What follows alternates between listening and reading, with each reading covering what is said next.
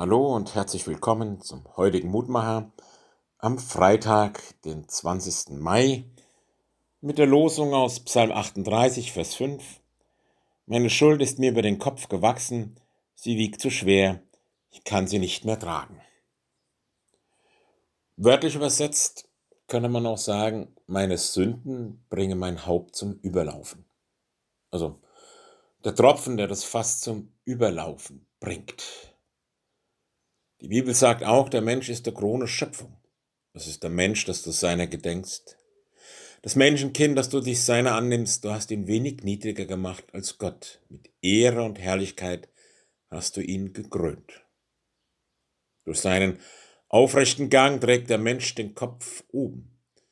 Durch seinen Verstand steht der Mensch über den anderen Geschöpfen. Das Denken krönt ihn, sein Geist rückt ihn in die Nähe Gottes. Meine Beziehung zu Gott macht mich also zur Krönung der Schöpfung. Gründlich haben wir mit unserem Denken unsere Welt verändert.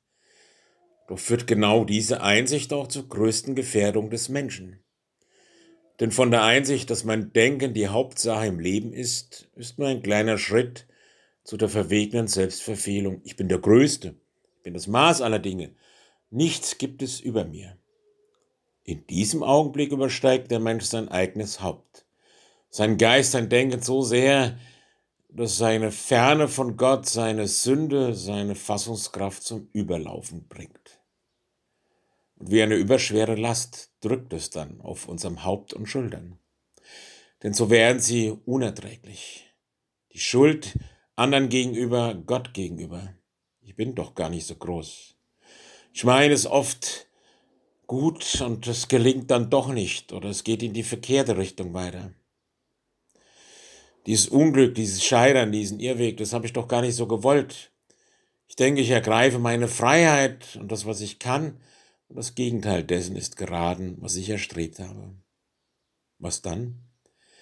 Der Psalmbeter weiß nur einen Weg, den Weg zu Gott. Und der findet seine Krönung in Gottes Weg zu uns, in Jesus. In seiner Liebe am Kreuz können wir das Unerträgliche ertragen. Dort aufblicken zu dem Gott, der sich zu uns herabbeugt, können wir unser Haupt wieder aufrichten in Dankbarkeit und Demut. Amen. Himmlischer Vater, so hilf mir immer wieder neu zu erkennen, wozu ich berufen bin, aufrechten Hauptes meinen Verstand, der von dir geschenkt ist, zu gebrauchen und in Demut vor dir und der Welt verantwortlich zu leben. Amen. Es grüßt Sie, Ihr Roland Friedrich Pfarrer.